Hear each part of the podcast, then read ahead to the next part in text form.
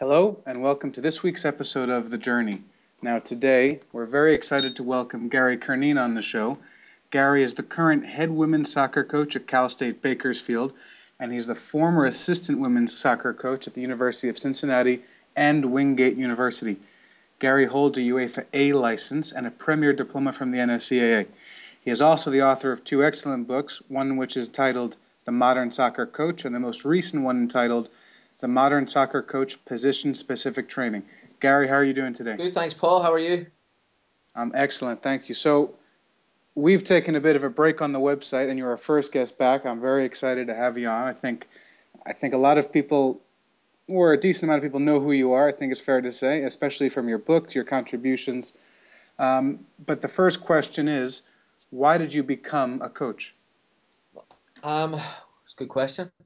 I became a coach because I wanted to. I didn't really know what I was doing. I had originally planned when I was finishing my undergrad at Wingate. I had planned to do um, a degree, and I I did a degree in marketing. I had planned really to use soccer uh, when I played there as a an experience and to kind of move on to the next stage of my life. So um, I had planned to do uh, will go into corporate America basically and, and climb the ladder and make millions of dollars and and be really really successful. And then uh, I think the year before my senior year, I did a I did a summer where I, I kind of took a bit of time and and went uh, uh, done a sales training and, and went to sell books door to door and it uh, fell flat on my face and uh, realized that maybe corporate America isn't the right fit for me. So and then um, I kind of needed a bit of time, so the coach at Wingate on the men's side, Gary Hamill, offered me a chance to stay on as a grad assistant, and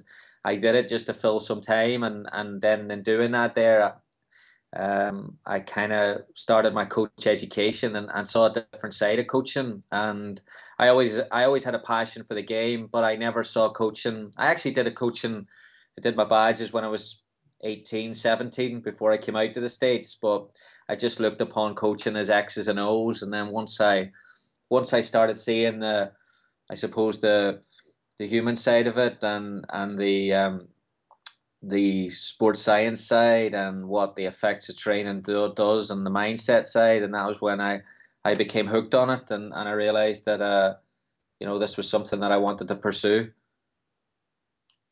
So was it maybe when you had that little bit of time selling door to door? But what was the earliest memory of when you knew that coaching would be a career for you? My earliest memory was was um, I mean, I think I always the, the thing that shaped it for me was actually reading. Uh, someone gave me a copy of Wooden, um, the book like Life Lessons from John Wooden, um, when I was coming over to do my uh, course, my A license in Ireland.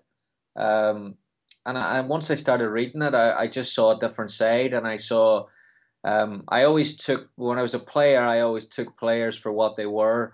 You know, every every dressing room or every locker room has the same type of personalities, whether whether that's the way you they're recruited or whether that's the way they're shaped or whether that's the way they naturally fall into place. You know, you've got your your jokers and your talented players and your workers and and I always just thought that players were you couldn't really change who people were, but then once once I read that once I started studying um, and got more exposed to the, the psychological side of it is is is that's when I became hooked and that's when I became you know fascinated by by what changes in mindset could do for for changes in performance. And then I was fortunate enough that I worked at a level uh, as an assistant at a division 2 school where the head coach gave me an opportunity to try things out. And uh, once I started doing that uh, I then yeah I then became pretty much set on on the path that I wanted to follow. When you so you talk about how, and I'm assuming you're talking about Wingate when you were at Wingate trying those things out. What were some of the things that, what were some lessons that you learned coaching, trying things with the team that you've taken on board, and what were some lessons that you learned that you tried and they just didn't work at all, and you said, you know what, it's good I tried it now because I'll never do that again. I mean, that's that's the that's what I feel my journey of coaching is. I mean, that's what you know. I feel coaching is as well. You know, I've I mean, you'd be here all day if I told you what didn't work. I mean, I, I've had things even now, I, you know, I talk to to Clifton and the staff here about.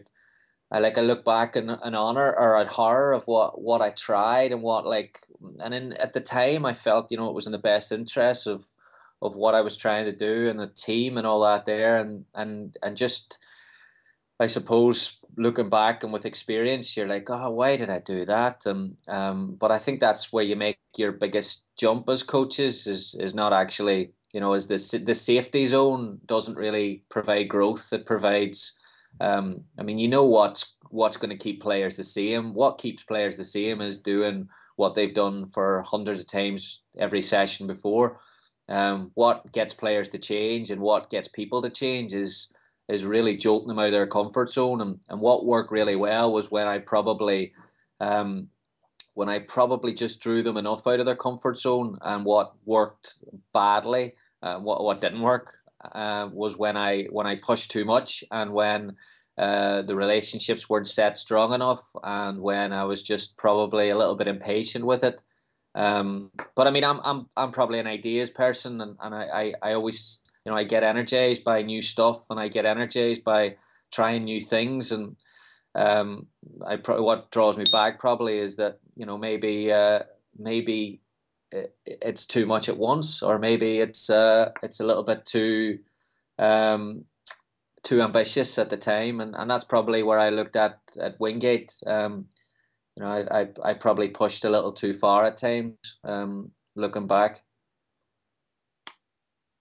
What do you think is off the field? How, how important do you think establishing a team culture is? And what are some things that you've come in and instituted with Bakersfield currently, especially when you took over the head position? What were some things you do to improve the team culture or maybe to to institute your own kind of culture that you want your teams to embody, if that makes sense. Yeah, I mean, culture is huge, and it's you know it's a real buzzword and and in sports at the minute, and especially college athletics. You know, everyone's everyone's looking for that culture, and everyone's trying to set that culture. And you know, I, I think you can't have a culture unless you know you can't have inconsistencies in your culture. You can't you know you can't say that we're going to do things the right way and then go out and and and have poor training sessions. You can't say that you're going to be competitive and then allow your players to slack off in any aspect of it.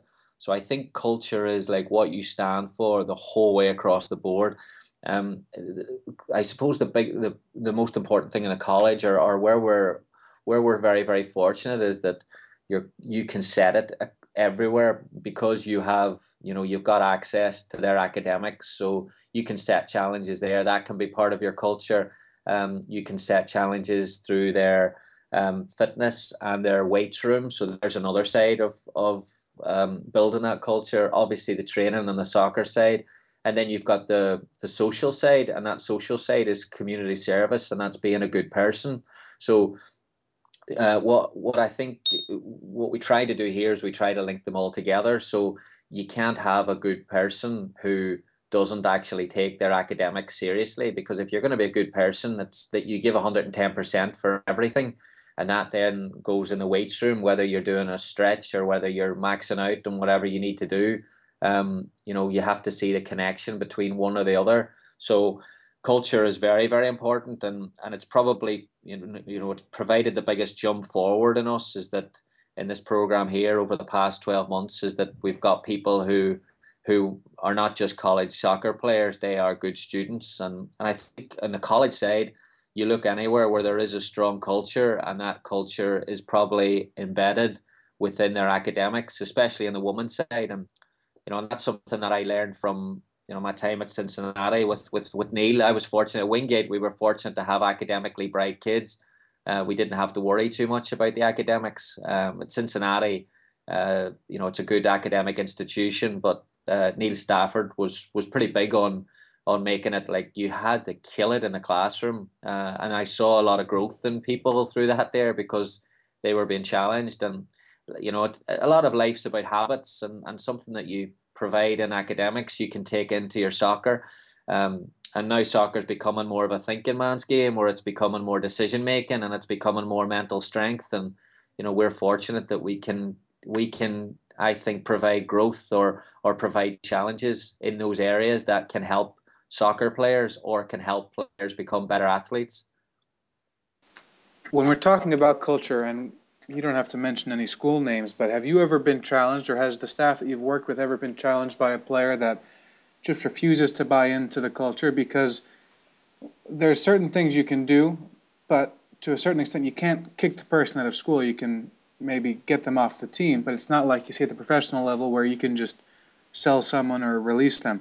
Have you had that challenge where a player just wouldn't buy in? And if so, what was your how did you deal with that challenge yeah i mean uh, you know when i first got here we've we've faced a lot of resistance and uh, you know you're not facing resistance paul from like a, a, in a i don't think in the women's game at division one you're not facing resistance from kids coming in and saying i don't want to do this you know? So you're asking them to uh, what what you what you do whenever you take over a new team and you try to establish a culture what you're what you're basically asking the kids to do is you're asking them to work harder than they've ever worked before with standards that have probably never been set before uh, that are higher um, that you're not going to pat on the back and that you haven't established a relationship enough with these players so technically these players don't trust you so you're saying right do this do this do this and they're saying all right well i don't know what you're about and you know, uh, they're not interested in your background, they're not interested in your CV, and they're not interested in your coaching qualifications. They're only interested in whether um, you're in the best interest of them. So you're you're not getting resistance from. Well, I don't think you know what you're talking about. You're getting resistance from. Um, this is out of not within my habits. Like my, I'm I'm habit I'm habitually driven to push myself uh, to a certain threshold, and that's been good enough. So what we found here was we could, you know, you get players to average and good, no problem at all. But when you start saying, all right, well, here the bars instead of a B grade, the bar's an A grade, and that A is is in every aspect. Well, that's when you get players that'll say, I can't do it.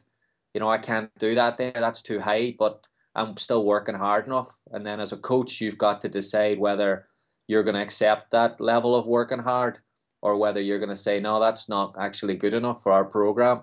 Um, and that's where you know that's where I, I think most coaches find themselves and and if you're fortunate enough that you can better bring a better caliber of player in then you can say all right well thanks very much we're going to go with this here.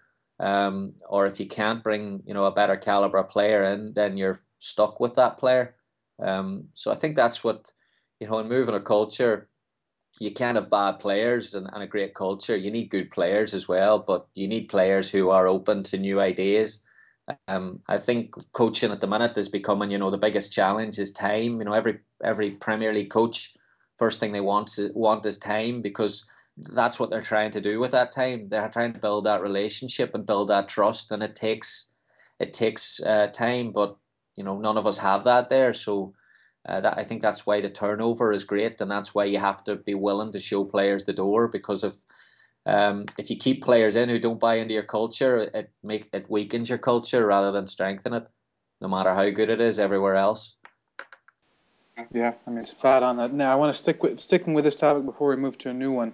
Could you give us some tangible examples of how you instill the culture that you want to see in your team on the training field itself?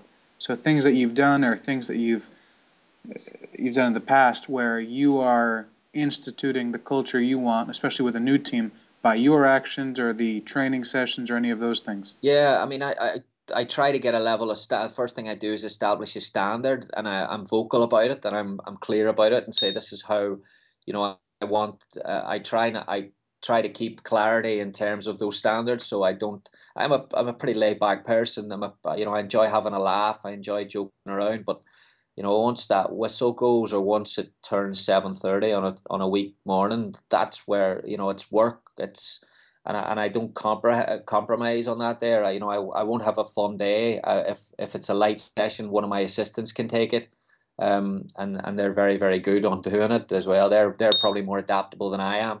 Um, as a head coach, uh, you know, I try to be one way, uh, and I try to then keep a consistency with that. So when that whistle goes, then the players come in. When I'm working with them, I want them to know that it's business, um, and then I want it, I want you know I, I I'm clear on what I define as that business and that business is maxing out everything we're doing. So you know i don't have a slow warm up. I don't do stretching. I don't that's to done in their own time. Whenever i have them uh, I, I demand a certain level and if they don't get to that level then I you know I can be I can be I can be tough. I can be difficult um, and I try to push them to that there and and that's you know that's putting that pressure on them every day um, the feedback is then through you know what we've tried to do here is through the sports science and through we we've tried to remove opinion here as much as possible because you know you're you're not working hard enough is is not really it doesn't really impact players. But if you show them you know measurements on heart rate monitors or measurements on intensity or measurements on you know video and and, and that's that hits players i think more than uh, you know the grumpy man saying that you're not working hard enough.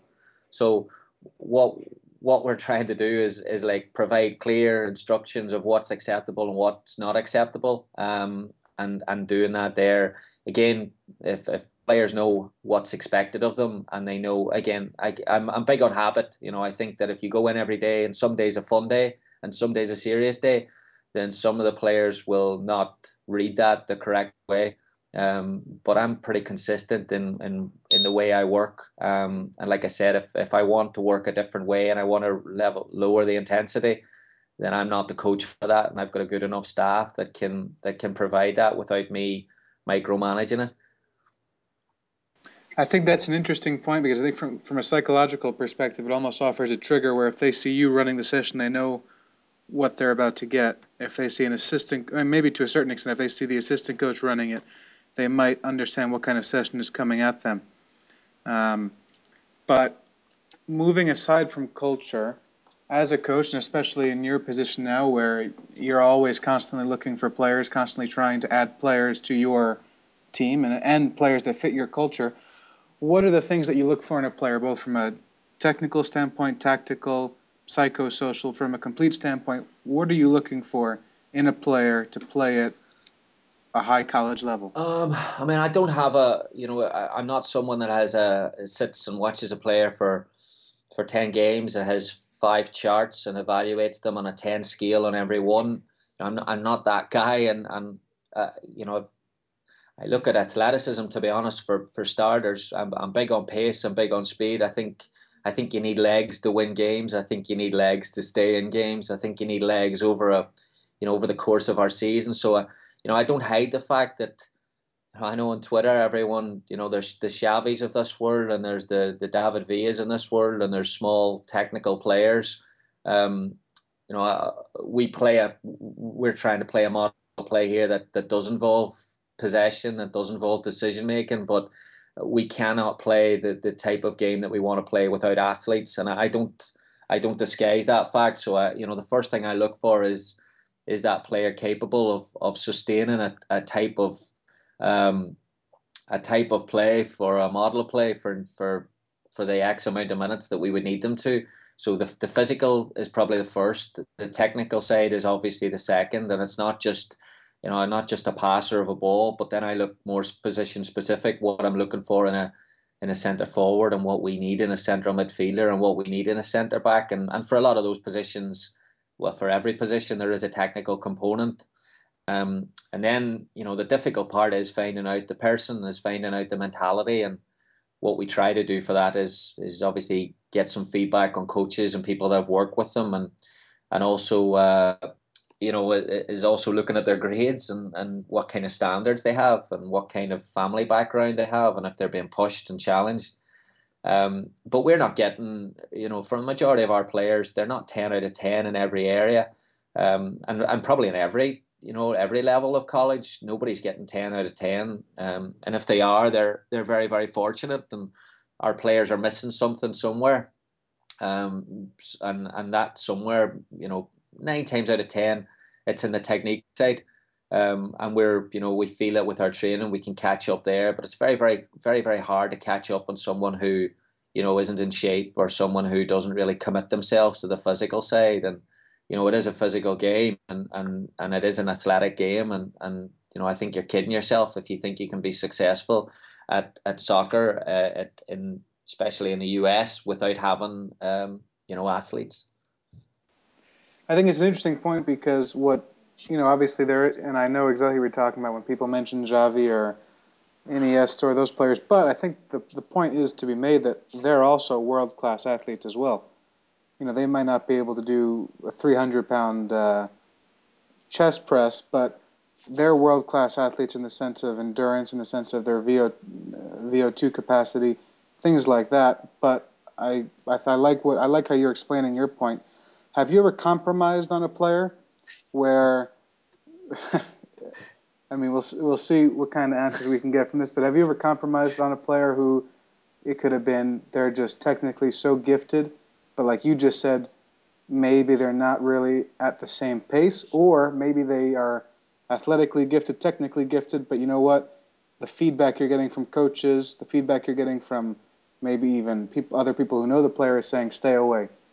Oh, like that's why I'm laughing because like I compromise every every week. I feel or every uh, definitely every recruiting class, and I I I would say I fall under the same impre- or same trap. I don't know traps uh, might be a harsh word or we get seduced by talent as coaches. You know, we get seduced by a player with ability, and and, and I'm no different. And you see an X factor, and we think, wow.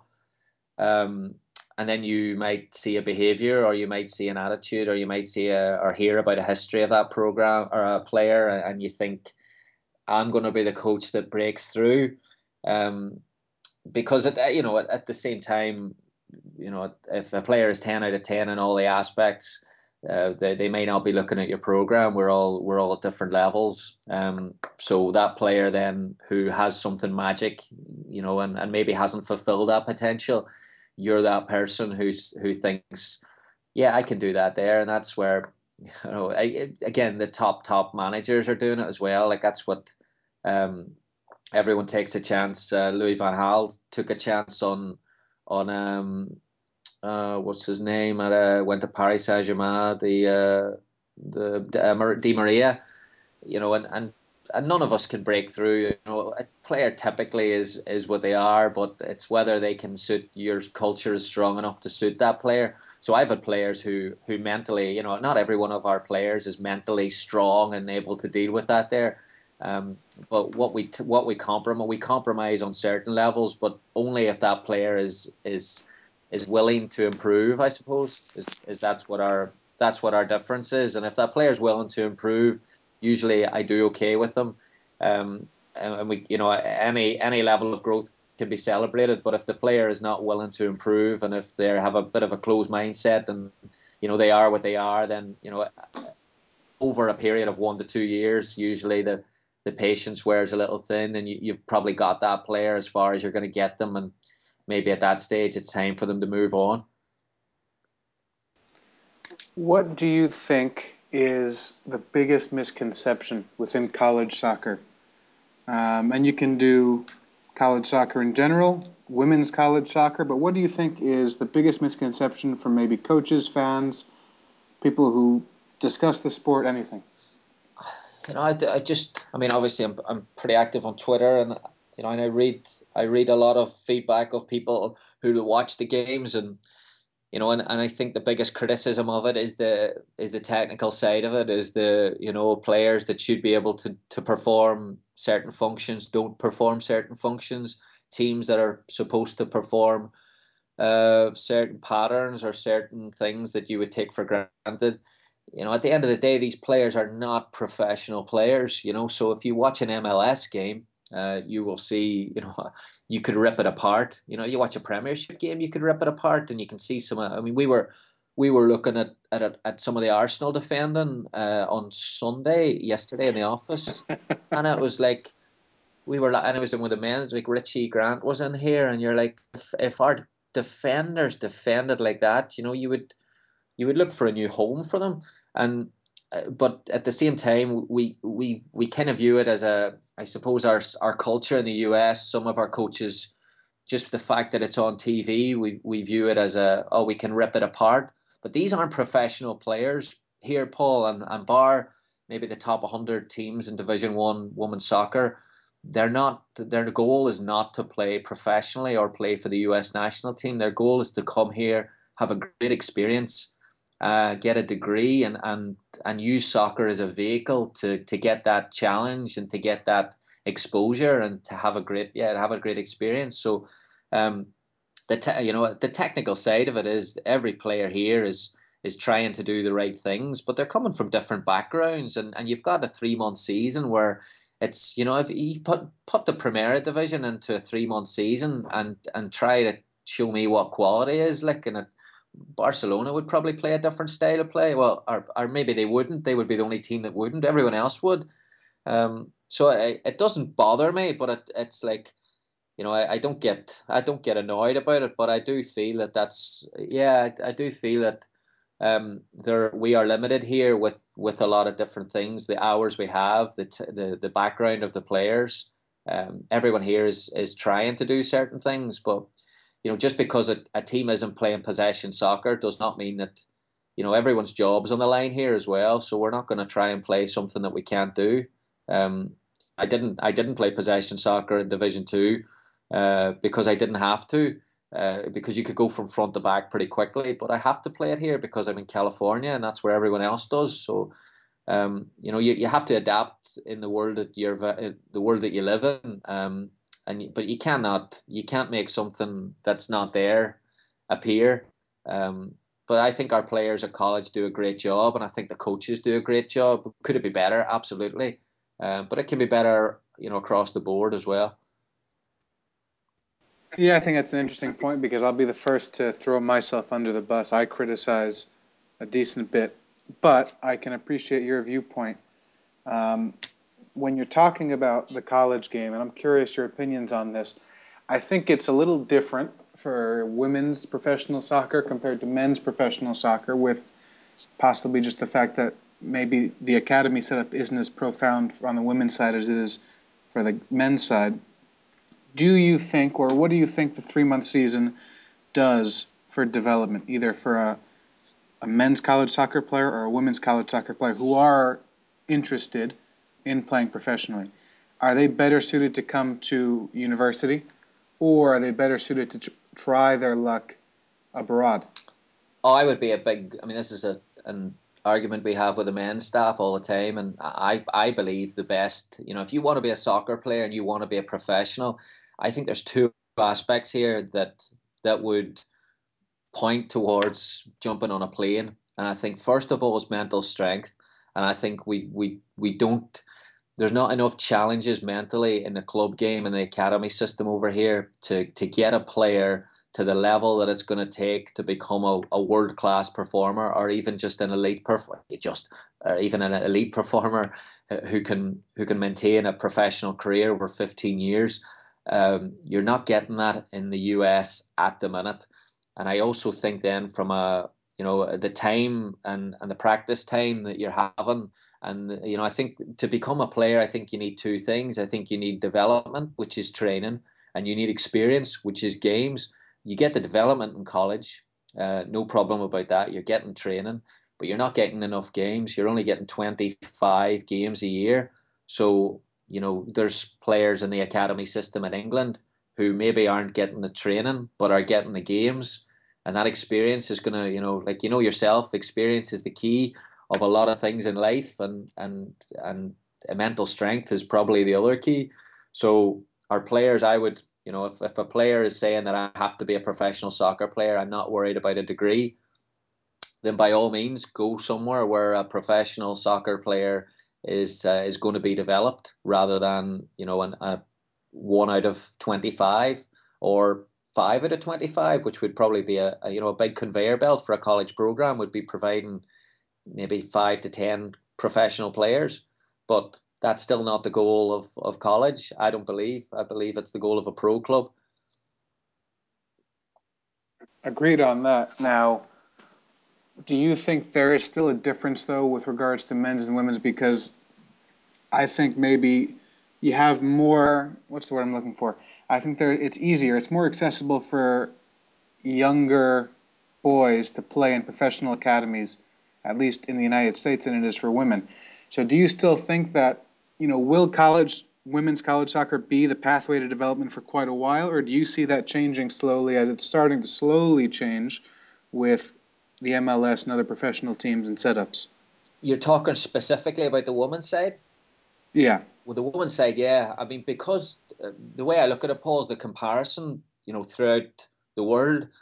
So here we can still develop. You know, if, if a player is in, in Europe and they're saying, "All right, I want to play for my country and I want to be a professional soccer player," I think it's in the best interest of someone in the UK or someone in you know Europe, bar a professional league, is to come over here and spend four years and because of the physical side, you're going to become a better athlete. You're going to play with with good players. Um, I think from a woman's side, yeah, you can you can do it because that full time woman's professional experience is not really developed or I suppose it's not the aim of a lot of countries. You know, England are still, you know, in the in the early stages of their pro pro league. Um, so, but on the other side of that, there then on the men's side, it's completely different because every country has a professional league and every country develops players. But you know, I, I think the model for professionalism in in the women's side, yeah, I still think it's you know like similar to basketball and similar to football. I think the the the college the college level does play a role because you're getting that experience. Um, and and you're still getting that level of competition. And and if you go to you know you go to the most of you know, Division One games, there's a pretty good level of competition. There's no one you know the top. There's not a disparity between top to bottom in the top 100 teams. is pretty pretty competitive. So there's nobody who's who's running away with it every year. Um, like maybe I just think women's basketball. I mean, UConn have, have won it consistently for so there's a there's a bit of a gap there, but there's not in women's soccer. I want to change track a little bit. You've already, as a college coach, you've already said that, you know, the best place for a, a person who's, well, the best place for a, a, man who says, I want to, I want to play professionally is to not play in college. So being a bit more controversial, do you mind answering some other controversial topics? Absolutely, yeah, absolutely. so here's an interesting one that I always cringe a little bit when I hear, but could you elaborate on what you think this means to you? Let the game be the teacher. Let the game be the teacher. Yeah, um, you could take it two ways. I think you could. I mean, obviously, there's there's a whole side to it probably that I would imagine where you're coming at is like people say that you just let the kid play and they'll eventually get it. Um, I don't actually agree with that because if that's the case, then you know, uh, here's what I'll say people think that Barcelona develop these players that they just are, are, play matches every day and they go and, and they perform. And Lionel Messi did not is born with a talent, but I don't think he was. I think uh, you know Barcelona paid an arm and a leg to get him out of Argentina and the slums for a reason. You know, so so Lionel Messi's been heavily coached, as has Iniesta, Xavi, as is every player in that academy. Um, now I, I do think that you need games, and I do think that there's a certain time that a coach needs to step back and let their kids play, especially if you want to develop decision makers, and that's that's a challenge as a coach because we're all control freaks to a certain extent, um, some higher than others, and and you know developing players and letting players stand on their own two feet and letting players giving them trust to go and play a certain way involves a coach standing back at times, um, and we all struggle with that. Um, but I think standing back completely and letting the players arrive and letting them play a game is uh, is not coaching. You're just supervising. I mean, you're. I think that's. I think what you're and your point is right. I think the truth is all. Usually, the truth is somewhere in the middle. Yeah. And I think a lot now because there's this. Whenever there's one extreme, we usually combat it with another extreme. Absolutely. So some people have gotten mad with overcoaching, and so they said, well let them play, they'll figure it out. But a lot of times I see a session where a kid is making the same mistake 20 times over 20 minutes and he's not going to figure it out. Uh-huh.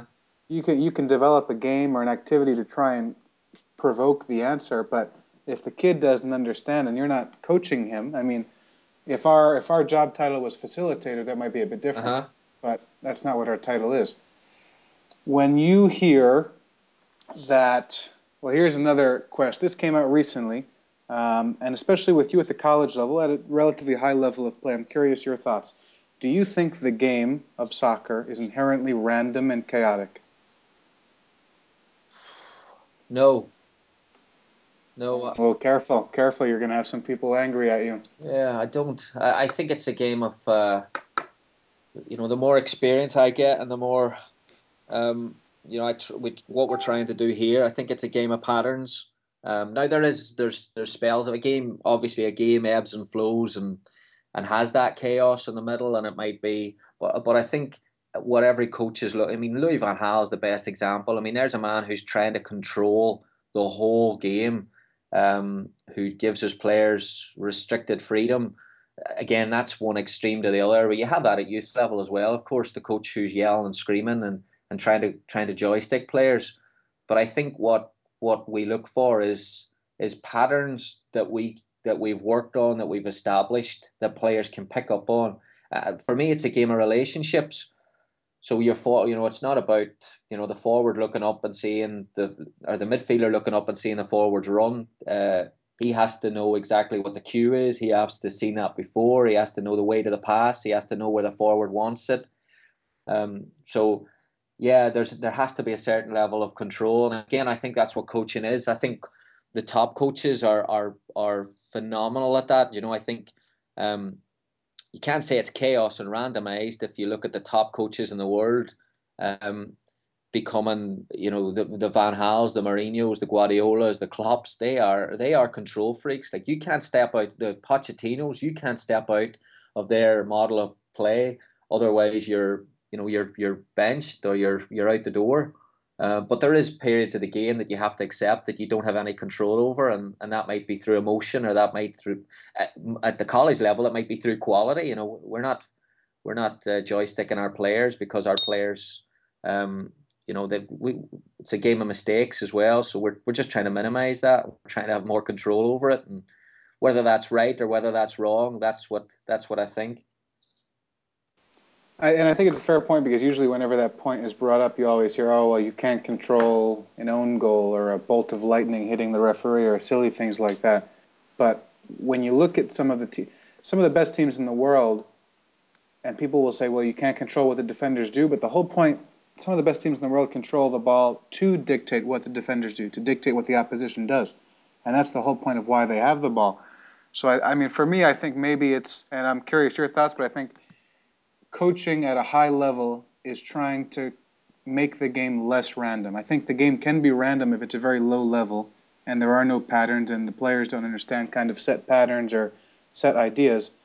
But the better the team gets and the better the coach is to provide those ideas, the less random, the less chaotic the game can be.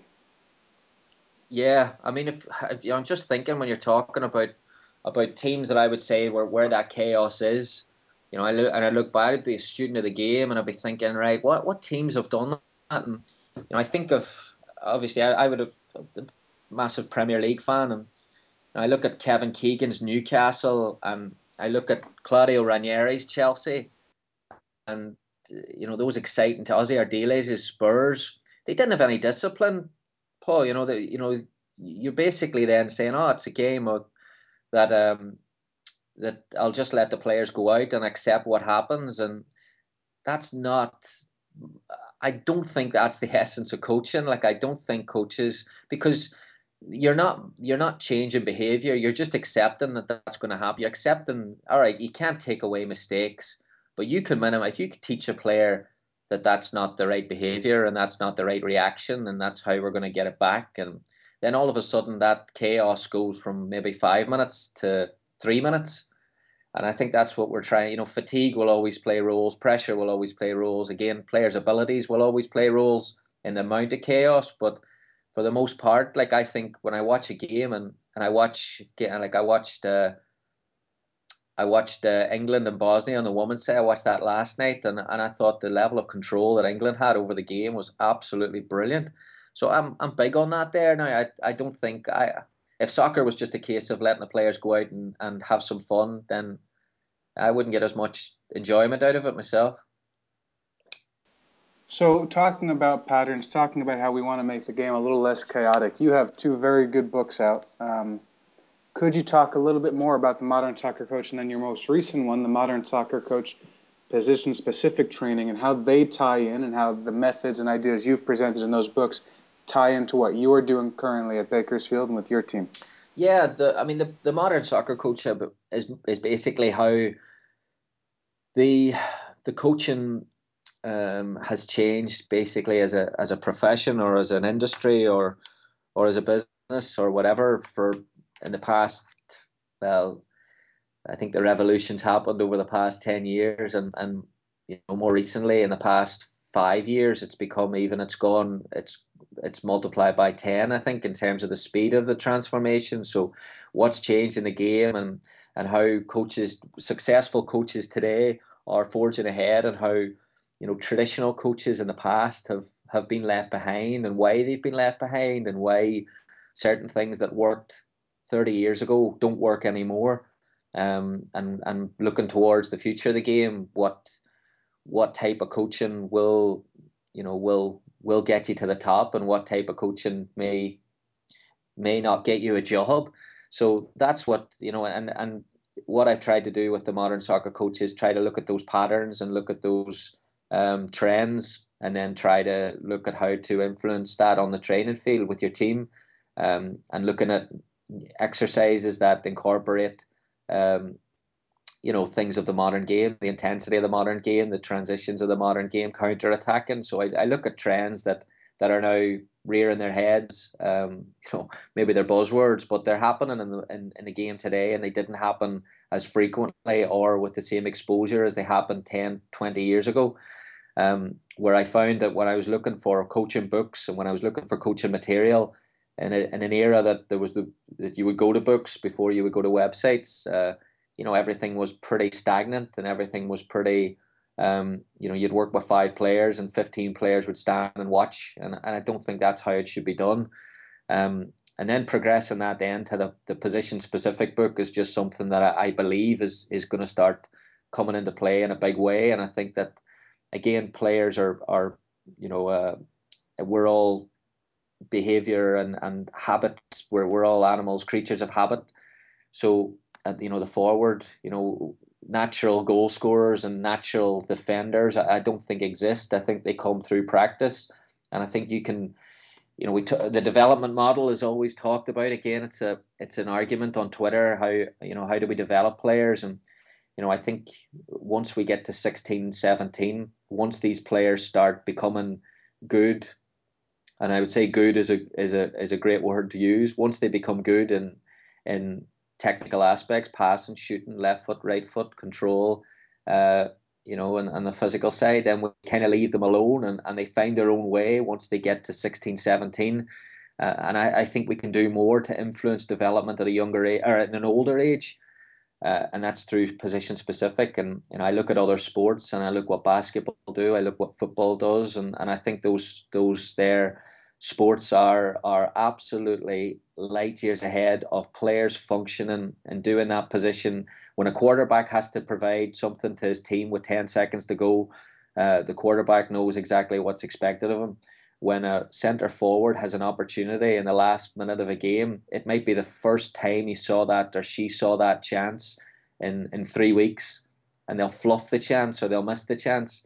And we'll say, ah, they, they crumbled under pressure, but they didn't crumble under pressure. They crumbled as a result of habits, as a result of practice, not practicing enough, not getting the right type of practice, not providing the right type of pressure in that practice. Um, and, and again, you want to talk about about randomizing. You know, when does the you know we talk about bad defending, and, and as coaches we've all become critics. Um, but there's not enough of us that are trying to change that. In, in the older age groups, for me, um, we see growth as I, I say in the book, too much of the growth from players at the college level or the pro level is is incidental, is just by accident when it should be with a purpose. Um, and that the top teams are starting to do it, and, and I believe that uh, we should all be working with the model as well as the players should be knowing what's expected of them in certain positions. Um, so I, you know that's I enjoyed researching that book and I and I'm using that here, that model here, and um, I, you know I, I've seen growth, more growth in that there than than doing skill work or doing just general training. Um, you know I think giving players specific work to do and, and letting them know what's expected of them is only going to increase their knowledge of their position and increase their awareness and then you know eventually increase their competence in doing these key things in games position specific training is extremely important but can you elaborate more on also situation specific training? So i'll give you an example. Um, you know the majority of goals scored are inside the six yard box. It's not from a shooting line outside 30 yards out. So how often do you incorporate game specific situations into your practice when you're doing position specific training? Oh, it, it has to, you know, if, if the player doesn't see the connection, then you're probably struggling, you know, and I think that's a lot of thing with technical work and everyone does a lot of 1v1 training and everyone does a lot of, you know, skill work. Um, certainly uh, in, in today, and I don't have anything against it because it gets players, anything that gets players practicing, you know, I'm, I'm for, but when it gets to a level of top level or elite level, you're you ha- it has to mirror the game. So the cones dribbling around a set of cones and coming back to the line again, that's it, it would be hard for me as a player to see how I can use that um, in a game situation. But when you're trying to get a player inside that six yard box, you know if you're a crossing team, you have to give them fifty crosses a day and if you're a, you know, if they're through balls, they have to go on what side. You have to try and mirror as a coach. Then you've got to use your imagination. You've got to make it interesting, of course, so the player will switch off. You've got to make it relevant to their to their position, but you've also got to re- make it relevant to, to the model of play that you have, of the chances that are going to get created. So if it's a, you know, if it's, uh, you know, look if Jamie Vardy, for example, uh, today, you know, the the work he would be getting on the training ground would be you know, I would say through balls and, and balls into, you know, diagonal passes in the left side, right side, because that's where he's finishing all the time. Um, you know, you, you wouldn't be getting him chest volley from outside the 18 because I, I think 95% of his goals have been inside the, you know, from the from the penalty spot forward. So the type of forward you have, the type of play you have, the type of practice you have are all relevant, but there's no one size fits all. Um, you know, I, I, it frustrates me when we say forward is a great centre forward, but he doesn't score enough goals. He's not getting enough practice in that there, you know. so how can you become? It's like say I can become. He's a great. I always look up. I and maybe it's because I'm in a, an environment where I've got other sports offices right across, and I, I'm very very keen to see again how does a basketball, how does a three point shooter in basketball? It's automatic. It's t- it's it's catch shoot, and I'm not even a basketball man, you know, and it's like, how can we get that in soccer? And we don't practice it enough, and we give every player, you know, we get out in the practice field and we we we do our training session, and every player trains the same way. But then when it comes to a game, we will sit after the game with our coaching staff or with our wives or with our husbands, and we will complain that little Johnny missed a chance, and if he had scored that, we'd have won. Little Johnny hasn't got exposed to that chance. The only player who's getting specific work in too many teams is the goalkeeper. And it, it drives me mad because goalkeepers get an hour training on top of what the rest of the team does. Yet the goalkeeper touches the ball three times and little Johnny touches the ball 20 times. But little Johnny doesn't see the same pictures that he needs to see in a game, and the goalkeeper does. So it's just being more relevant and it's being more creative and it's trying to connect pictures that the players need to see in games. And if I think if we do that, then these again like things will become instinctive and things that become quicker they come become quicker not because of quick feet they become quicker because of pictures that players see so i think once you start doing that there you're opening uh, you're opening the same level of growth that you're going to see through a through mentally or through physically, but you're going to see it a lot quicker. We'll end the interview with our list of quickfire questions that we normally do. So I'll just ask you a question and come up with you know the first word that comes into your head. Just throw it out there, and we'll we'll see what kind of answers we get. Brilliant. So, what is your favorite word as a coach? Intensity. What is your least favorite word as a coach?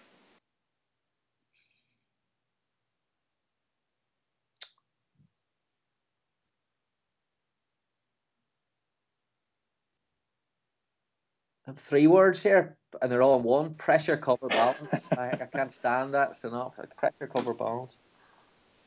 Can you elaborate on that more? I just think it's a it's it, it's a coaching language. It's not player language. We all we all go to the course and they they throw this at us and pressure cover balance, pressure cover balance, and and coaches yell it and players don't know what it means and it drives me mad. What is the book that has had the best impact on your coaching? Wooden. A lifetime of reflections. What inspires you as a coach? Change, impact. What has been your most difficult experience as a coach so far?